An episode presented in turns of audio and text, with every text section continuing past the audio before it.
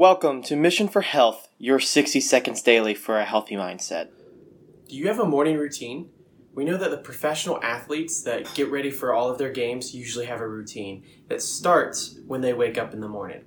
So what do you do when you wake up in the morning? Do you have a routine, or you just wake up and kind of lollygag through all of your morning uh, breakfast and morning work?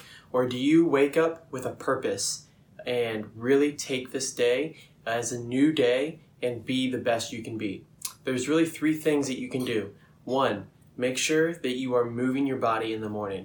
Within thirty minutes to an hour, either just do some stretching, or if you like to go to the gym in the morning, go to the gym. But get your body moving. Second, make sure to fill your body. Fill your body with some water to get you started, and make sure that you're getting some protein in the morning. Third, fill your mind. Maybe it's listening to a Mission for Health, maybe it's listening to another self-development video in the morning or a podcast on your way to work, but fill your mind every single morning to help you get set up for the rest of your day. Do this morning routine and you're going to see a difference in your life.